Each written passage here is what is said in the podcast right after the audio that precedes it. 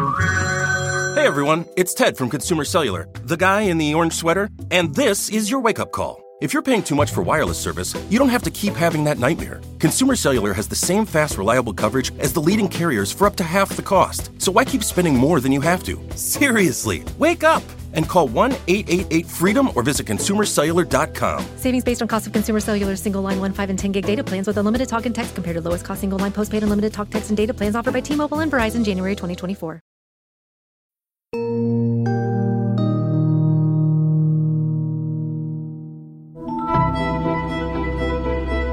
Hello, and welcome to another episode of Prosecuting Donald Trump. Well, we are on indictment watch again. Uh, we've been on indictment watch with respect to the Manhattan Bragg case, and we're now on indictment watch with respect to the federal classified documents or so called Mar a Lago case. Um, I'm here with Mary McCord, and we suspect this week, if not next week, is going to be a long week. And uh, Mary and I will have the pleasure of talking with each other and with all of you um, probably quite frequently. So, hi, Mary. How are you doing? Good morning, Andrew. Last week you were traveling. This week I'm traveling. So, with my luck, the last time I traveled, there was an Alvin Bragg indictment. So, uh, we'll see what happens this week. So, so you're the jinx or the lucky charm, whichever way it works. Yeah. I, I was very lucky. I was in Europe last week, as you know, and I, I think it was great that Jack Smith held off just because of my vacation plans. That's right. I'm, I'm hoping if I'm going to make anything out of this trip, but you know, we'll see.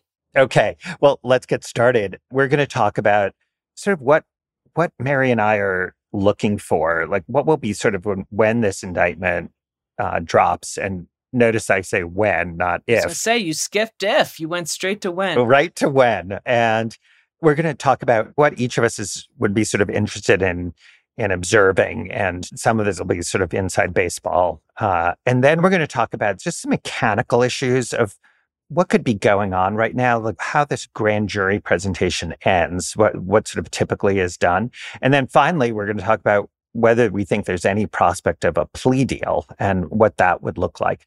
But Mary, why don't we start with when this indictment drops, what what are you going to be most interested in if you picked one or two things that you're going to be interested in reading about? Sure. You know, we've talked so much really in many ways ever since the execution of the search warrant about what the charges might be. And we've certainly talked about two real categories of charges, I'd say. One is the mishandling of classified or not classified necessarily, but national defense information. And that's an important distinction. Um, and the second is obstruction of justice. So, on the first, mishandling of classified information or mishandling of national defense information, we've been focused a lot of the discussion on a statute that's codified at 18 US Code 793. And that really applies to both unlawfully retaining national defense information after you've been in- instructed and directed to return it. And that's the main thing we've been talking about, right? Because if it was unclear whether Trump himself took part in the removal of classified or national defense information from the White House and bringing it to Mar-a-Lago. If that was unclear, what did seem clear based on the publicly revealed information is that he was aware that he was retaining it at Mar-a-Lago even after the archives first asked for him to return it and after a grand jury asked him to return it through the issuance of a grand jury subpoena after the Department of Justice ask him to return it, that it, he was retaining it. I think what's going to be interesting to see in any charges that might be brought is are there also charges related to unlawfully taking the information to begin with, which would again depend on his knowledge and intent to pack up and move uh, national defense information from the White House to Mar-a-Lago, and are there any charges related to disseminating national defense information or even disseminating classified information in particular categories? And there are a couple of statutes that apply. And some of that comes into play because um, there's been various different reporting over the last several weeks about you know, first him potentially leaving this available in his office at Mar-a-Lago and sometimes showing it to people who might come to visit. And more recently, there's been the revelations last week that at his golf club at Bedminster, he referred to a uh, highly classified document about Iran when he was talking to two people working on the autobiography of Mark Meadows, and that he suggested that he sure would like to share that document with them, but he couldn't do that because it was classified. So, you know, we'll see whether there's enough evidence that Jack Smith and his team have put together to support these other types of mishandling of classified information. The dissemination of it or even the original taking of it. But yeah. it, do you have any other things in mind when it comes to mishandling? Yeah, I do. With respect to dissemination, people might be asking, who cares whether, um, does it make the charges any different? I mean, it's, it is another type of felony. And the answer to, is it more serious is yes. The unlawful taking or the unlawful retention has the risk of improper dissemination. And that's serious and it's prosecuted right. all the time. And by the way, there's somebody who was just last week was sentenced to three years in prison for this, um, where it was the unlawful taking and retention of documents. Uh, so it, it's prosecuted all the time. Trump will be right. treated just like anyone else. But dissemination is the risk coming to fruition. That is, you know, from a from an IC, and the sort of intelligence community perspective, that's what you're most worried about. So the reason it'll be interesting, I agree with you that are we seeing dissemination mm-hmm. is it makes it that much worse. Uh, particularly from a sentencing perspective, you could imagine that the government's going to, if they get a conviction, is going to be talking about that. One thing I wanted to flag for people is this issue of improperly taking stuff from the White House. Because a lot of people on cable news and others just sort of say, oh, well, he illegally took stuff. Um, but that's not really the, the main and easiest charge. I agree with you, is the illegal retention at Mar a Lago, perhaps elsewhere, perhaps Bedminster. Um, the reason that illegal uh, taking is a harder charge is it's a much narrower window it is possible that he has a defense to he didn't know what was being boxed up, although he has made statements that make that a harder claim. But also, he was the president at that time. So he could say, well, I'm entitled at that time to move it from place A to B. It wasn't illegally retained until I was no longer the president. So there's just a complicated series of possible defenses. So I agree with you. It'll be really interesting to see whether illegal taking is charged because it suggests that there's evidence that we don't know about as to what his scheme was at the time that he was still president uh, as he was leaving the White House. I think the other thing I'm going to be interested in is one, whether they're conspirators, whether they're other people who are charged uh, such as Mr. Nauta, uh, sort of a low level person who appears to have helped uh, move boxes and maybe a, a, conspirator with respect to obstruction of justice. So that'll be an interesting aspect. And um, the conspiracy charge and the potential unlawful taking charge also relate to something that Mary and I have talked about, which is where's the proper venue? Like, I have no doubt that this case is going to be charged in Washington, D.C. But one of the issues I'm sort of interested in is what is going to be the factual evidence of what happened in Washington, D.C. to make sure that Donald Trump isn't going to have some kind of valid argument or defense to the case not being properly venued there. Because if you're Donald Trump, he is going to try and have the case, if it is in DC, somehow transferred um, under like a forum non conveniens argument or just sort of improper venue to have it transferred to Florida because he thinks he'll have a better jury pool, uh, which is potentially true. Um, so the, I'll be interested in, in, that. And obviously, the final thing I'll look for is who's the assigned judge, um, because I think right. that's going to be really critical to whether that judge is going to be moving the case along quickly. As Mary, you and I have talked about, uh, I think that the, both the prosecutor and the judge are going to be potentially really interested in getting this to trial so that the American public has the information about whether a jury has determined this happened or didn't happen. And, you know, I, I, know that Donald Trump doesn't look at it this way, but he's entitled to have his name cleared in his day in court because he should be able to say, well, it didn't happen or it did happen. And it should all get cleared right. up so that the electorate knows um, the information prior to voting. Right. And, you know, we talked a few weeks ago about how the guarantee to a speedy trial, the constitutional speedy trial guarantee, is not just there for the benefit of the defendant, in this case, if Donald Trump is charged, uh, for the very reasons you just indicated, so that they can clear their name quickly and not have charges hanging over their head. But it also is there for the benefit of society and the public interest in having important cases resolved in a timely fashion and not have the timeline manipulated by a charged defendant. So, for all of those reasons, I think um, most judges will be trying to move things along pretty quickly. You know, as we were just talking a minute ago about the different types of mishandling of national defense information that might be at play here and what we're going to be looking for. I just wanted to point out two things. One is even though the same statute applies to taking, retention, and dissemination, they still could be separate counts in an indictment. Yeah. So Great if point. you have multiple means of committing an offense that fall under different ways they can be committed in the statute, that could be three separate charges, right? Or it could be even more if there were multiple instances of dissemination. You could have multiple charges based on each incident of dissemination.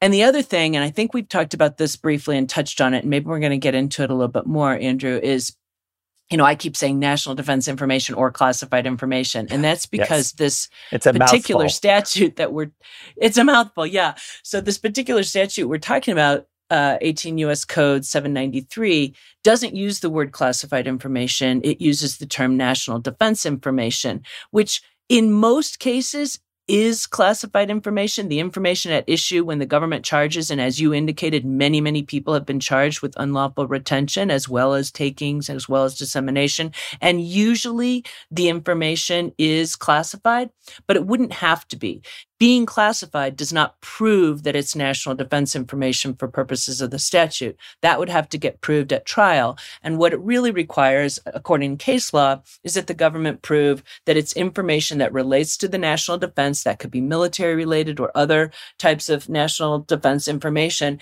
and also that it's been closely held and protected by the government and not you know, widely made available, which is where classification usually kind of hits that, fills that criteria. Because right. if it's classified, exactly, it's obviously closely held. And then in some cases, it's also been held to be required that the government would have to show that it would harm national security if it were disclosed to those unauthorized to receive it. Uh, although usually, frankly, once you meet those other criteria, that's going to be pretty easy to prove, particularly if it is classified, because the classification process itself um, is the government saying that the information in this document or in this digital um, file or what have you is so sensitive that it would cause harm or serious harm or exceptionally grave harm, depending on what level we're talking about of classification to the national security if it were disclosed. So we tend to kind of like shortcut national defense information or NDI by using the term classified, but it is different. Now, there's a separate statute that could be at play here potentially if there was dissemination, if there was sharing of information with somebody else. And that statute actually does use the term classified information exactly. and it relates to specific classified information that have, has to do with communication intelligence systems which also could be at play here but so Mary, mostly can I, can yeah. I just i bet that this is total um, speculation but i bet that that gets charged and i'll tell you my thinking I, I totally mm-hmm. agree with you that there'll, there'll definitely be the NDI type charges, but I could see Jack being, you know what, it's just a bunch of hogwash that this was declassified in his head. And if he wants to hop on the stand and testify to that, great. Be my guest. I mean, the best thing for this case will be Donald Trump testifying, and the same reason that he didn't testify yes. in the E. Jean Carroll case. So I see Jack going, you know what?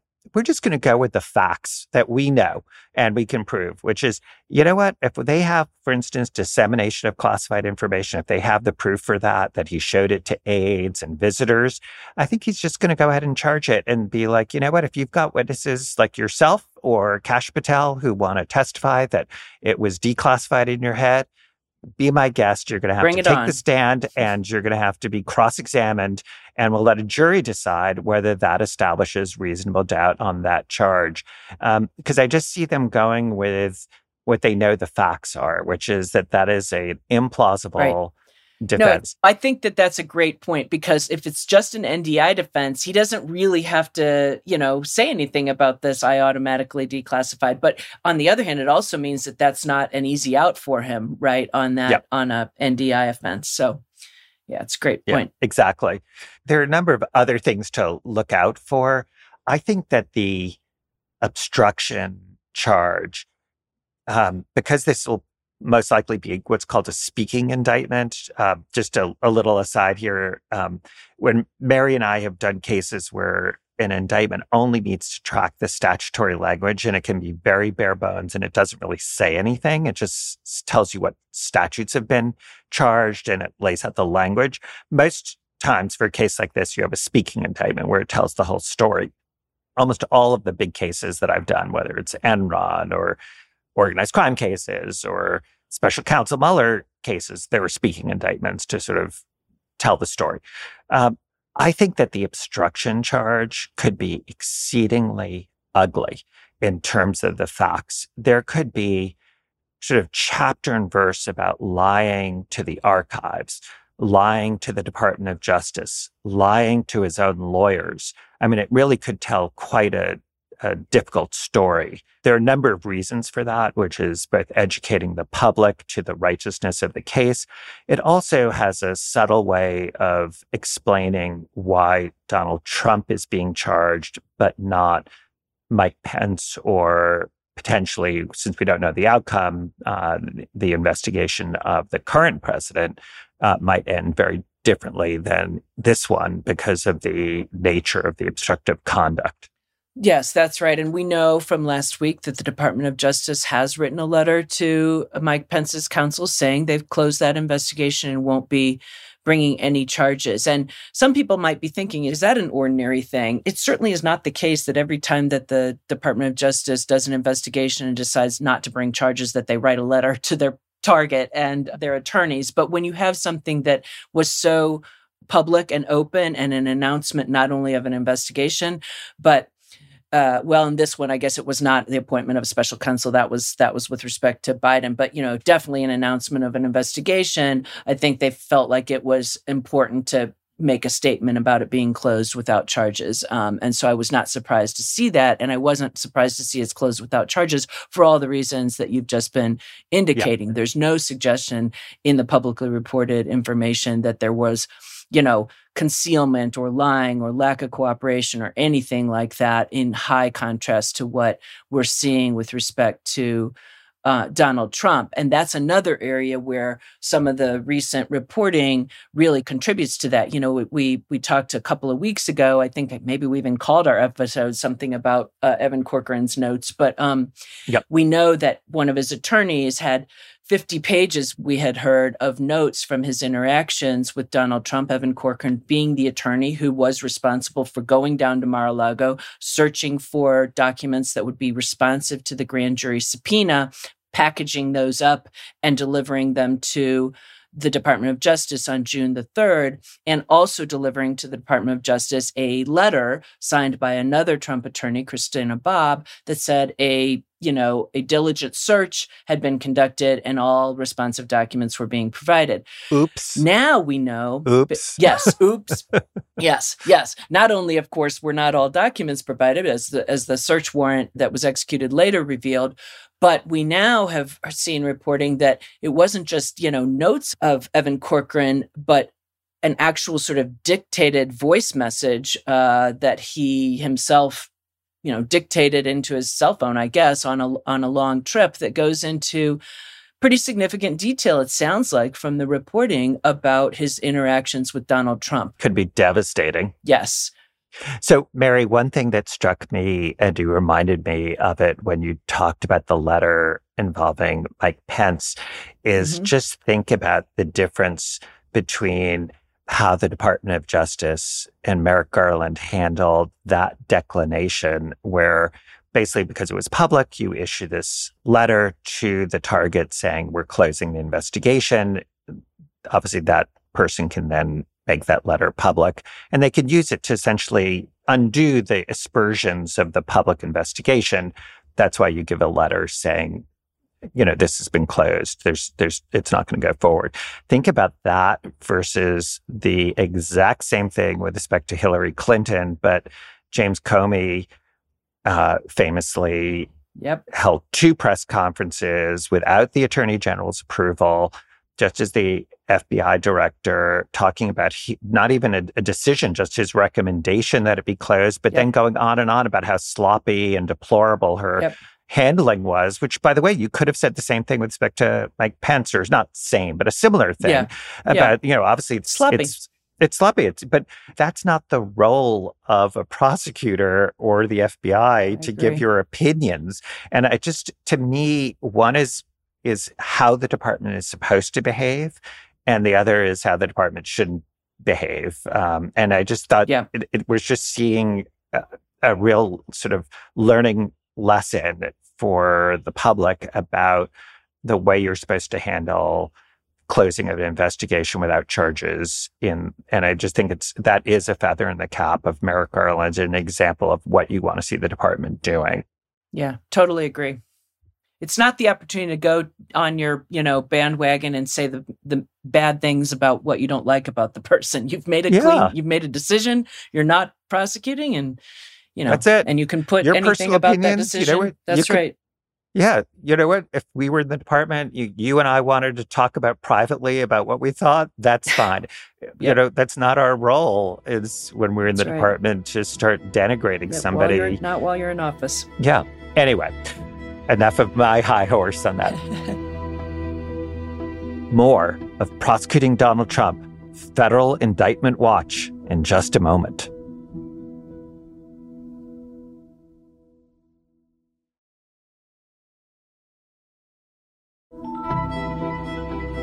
So, Mary, one of the things that I think people might be interested in is sort of like how the grand jury process typically works at this stage. And this is obviously a long term investigation.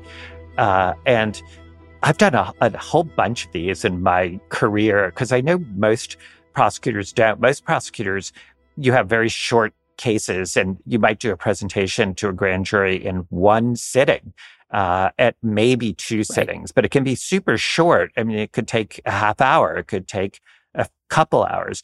But you know, in organized crime cases or in Enron or in the special counsel investigation, we had grand juries that sat for up to three years because um, they were called special grand juries and they could sit for up to three years. Right. And grand jurors in the grand jury know so much about the case. So typically in that kind of long term setting, before you present charges, there's sort of a summing up and reminding of the uh, evidence that the grand jurors heard so that you're going over what are the proposed charges what is the sort of evidence that goes to each of the elements. You read the, the jury instructions they know uh, what the elements are and then you ask them about, you know, do you have any questions, et cetera. Of course, there are a whole bunch of legal admonitions you give them that, which is what you say is not evidence. If you say something that's different than their recollection, it's their recollection that covers. Um, and then the grand jurors go ahead and if they have no more questions and they deliberate and that deliberation happens with no one in the room other than the grand jurors, not a court reporter, not a prosecutor. And they could reach a decision quickly, not quickly. They could come back and have questions, um, to hear something differently. In the federal system, unlike New York, they can rely on hearsay and all sorts of evidence um, that's not sort of direct evidence. In my view, that's sort of the typical process I engaged in. I don't know, Mary, if you had a different way that you used to go about doing this. You know, one thing, Andrew, and just hearing you describe that is for the you know general listener it's really not at all unlike a closing argument in a regular jury trial. And you know reporters report about closing arguments in high profile cases all the time. They'll they'll report about what the prosecutor argued in terms of here are the charges. Here are the elements of each offense. Here's the evidence. Remember you heard from witness x and he told you xyz remember you saw document y and from that you learned you know xyz and and and they just sum up everything. And it's very much the same in front of the grand jury except that there's no defense counsel to give a defense closing argument. The closing argument just comes from the prosecutor. And like you said just like a regular jury after a jury trial the grand jury then deliberates in secret with no prosecutor there no reporter. Um, but what is different is they can say you know what? Here are the charges we're comfortable with. On this charge we're, we'd kind of like to hear some more evidence on this. We maybe we think the the evidence of one of the elements of the crime, maybe willfulness. We think we're a little, you know, we'd like to hear from so and so witness. Um, is that somebody we, you know, prosecutor you'd consider subpoenaing? They can do that. Uh, that's of course not something that a regular jury can do. They can't say at the end of the trial, hey, you know, we think the prosecutor, yeah. we'd like to hear from another witness. Could you call one? You know, no, the prosecutor got their shot and they don't get another chance to add evidence. Right. But in the grand jury, it works differently. And so one thing we're hearing about, um, some you know rumors that the grand jury is coming back this week i think on wednesday you know the question is are they coming back for a summation are they coming back for more witnesses have they even already potentially had a summation from the prosecutor and maybe indicated there's some things they wanted to spend some time looking at or additional evidence they'd like to hear. And potentially the prosecutors are presenting that. Now, I'm just speculating and I'm just get, not even speculating because I'm not really suggesting it's one way or the other. Just want listeners to know there's lots of things that could be happening.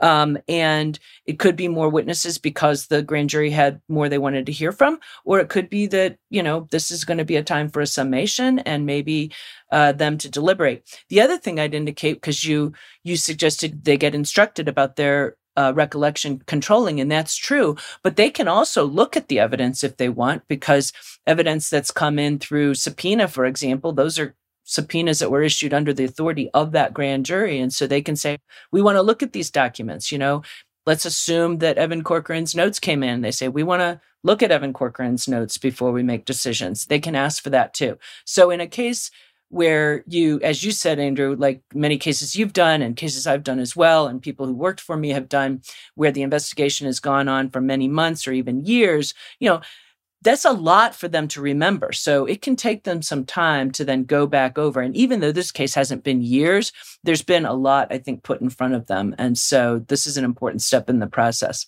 Yeah, absolutely. You know, I used to do this thing where before I asked the grand jurors to vote, we used to bring in all of the evidence to the grand jury room. So they actually had all of it um, at their disposal. And we sort of walked them through where it was, and they had binders and they, yep. they would know exactly you know where to look and then in their deliberations they were free to do whatever they wanted with it whether you know to read it to each other to look at it, not look at it, etc. Right. Uh, you know, I have to say, I strongly suspect, I will speculate that all of that's been done already, and that if if there are going to be charges this week, that we're really at the phase where the prosecutors are hearing from the defense lawyers that maybe Attorney General Garland's hearing an appeal of it, but they're sort of ready to go with the grand jury and that they know what the charges are, they know what the evidence is, and they're just waiting to sort of call for the final vote. But uh, again, I could be wrong. Yeah. Well, you know, that's a great segue, though, because we know that uh, defense counsel did write a letter to Attorney General yep. Garland saying, essentially, we demand to talk to you about the unfairness that our client has been receiving in this case.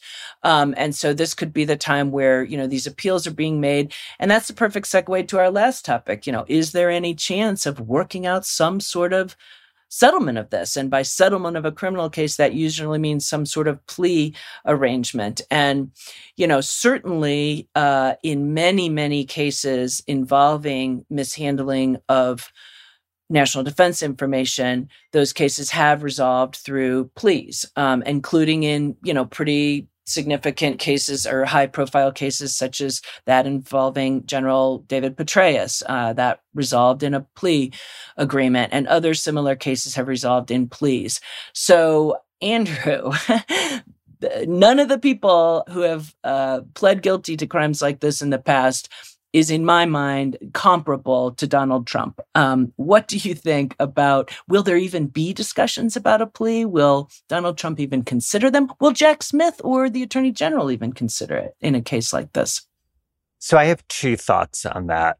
One is that I was part of a group at Just Security that went through all of the prior DOJ cases involving improper, illegal retention of documents, some of which also included obstructive conduct. Uh, and it's an to, excellent resource, by the way, everyone. I was looking at it myself multiple times. Excellent resource. It, especially, I actually thought the table of prior cases was so important because when, that's what the rule of law is about, which is treating equals equally. So the point is that many, many people um, have been charged in situations far less egregious than Donald Trump. But to your point, Mary, about sentencing and sort of what what the ultimate outcome is, there is an unfortunate precedent in the department where very senior people have been charged and prosecuted but have gotten very, in my view, lenient plea deals if they plead guilty. Yes. So David Petraeus is a good example. I was at the FBI when that happened. I was not at the FBI when that resolved in a plea. I wouldn't have had the final say anyway, but I was thought that was a very inappropriate charge. He was given a misdemeanor, but he illegally took documents, he illegally retained documents, he illegally disseminated documents to a biographer, and the documents were classified, and he lied to the FBI about it when he was interviewed. So there was a lot to be said in terms of um, what he did, but he pleaded, and he obviously also had to step down. He was the then CIA director. So there were other factors there. There were um, consequences, right? Exactly. And he obviously pled to a misdemeanor, but he didn't do jail time. Sandy Berger's another case, John Deutch. I mean, they're, right. they're, unfortunately, it's a little topsy turvy. There's junior people who did things that were less bad who got prison time. More so time. I, I do think whether you like or dislike the Petraeus precedent uh, or the Sandy Berger precedent, it's precedent. So that for the Attorney General and Jack Smith, it is something they have to weigh in deciding what's an appropriate offer if they're going to make one to the former president because you have to make sure that you're treating people comparably. I tend to agree with you, Mary, that depending on what the, the facts are, that that the situation's worse than the ones that I just talked about. All that being said, I can sort of cut to the chase here because no matter what they offer, I just don't see Donald Trump admitting his guilt through his own yeah. words and taking a plea where he has to say, I did something wrong.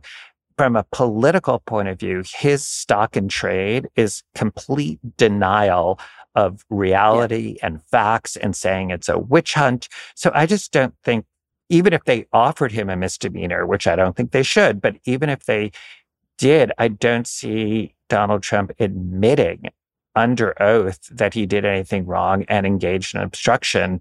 It, it just isn't part of his nature and it's going to hurt him politically. Yeah, I, I agree. I mean, for him, everything is perfect, right? Everything he's ever done is perfect. so I think it would just be exceedingly difficult for him to be able to go ever into a court and and admit to a judge that he willfully and intentionally, you know, did anything uh, that was in violation of the law.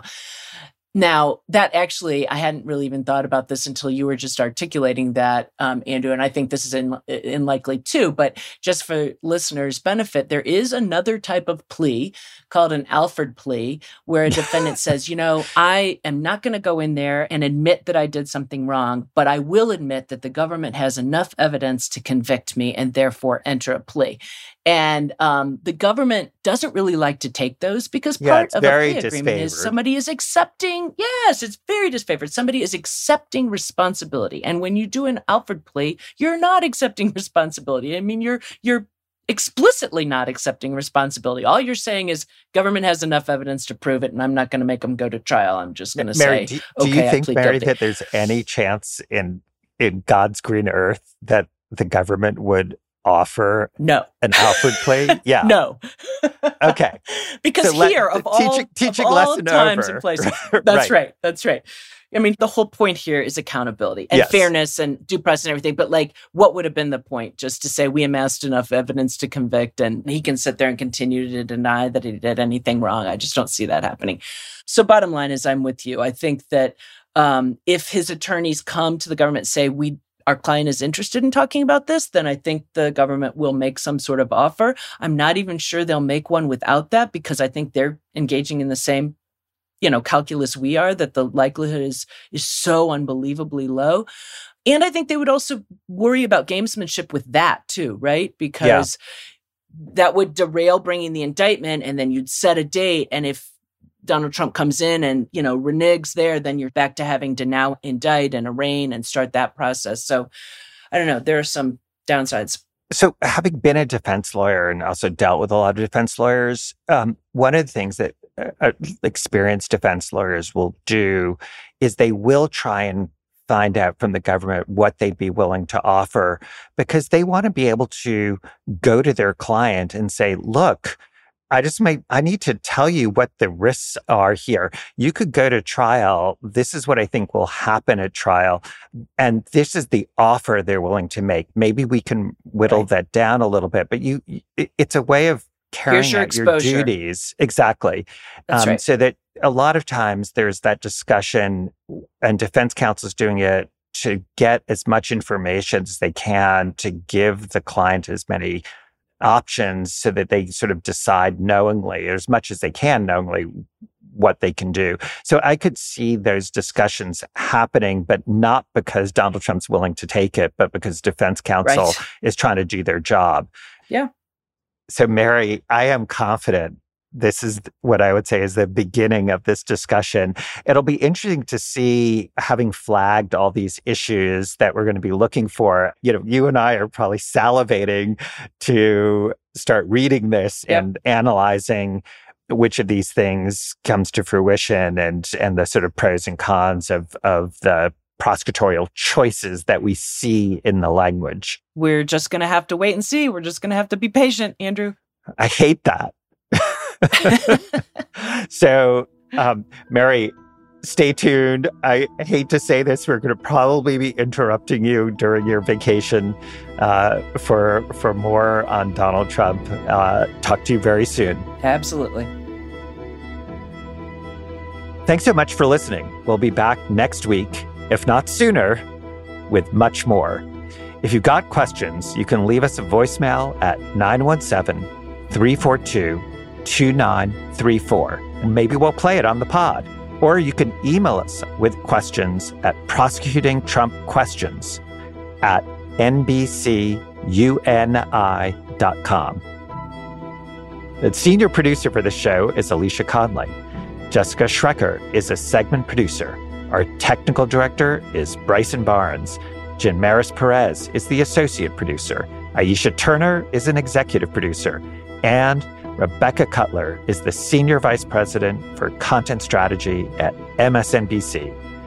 Search for Prosecuting Donald Trump wherever you get your podcasts and follow or subscribe to the series.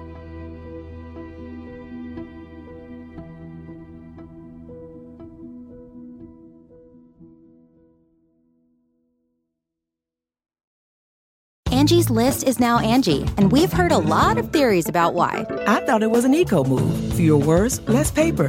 No, it was so you could say it faster. No, it's to be more iconic. Must be a tech thing. But those aren't quite right. It's because now you can compare upfront prices, book a service instantly, and even get your project handled from start to finish. Sounds easy. It is, and it makes us so much more than just a list. Get started at Angie.com. That's A N G I, or download the app today.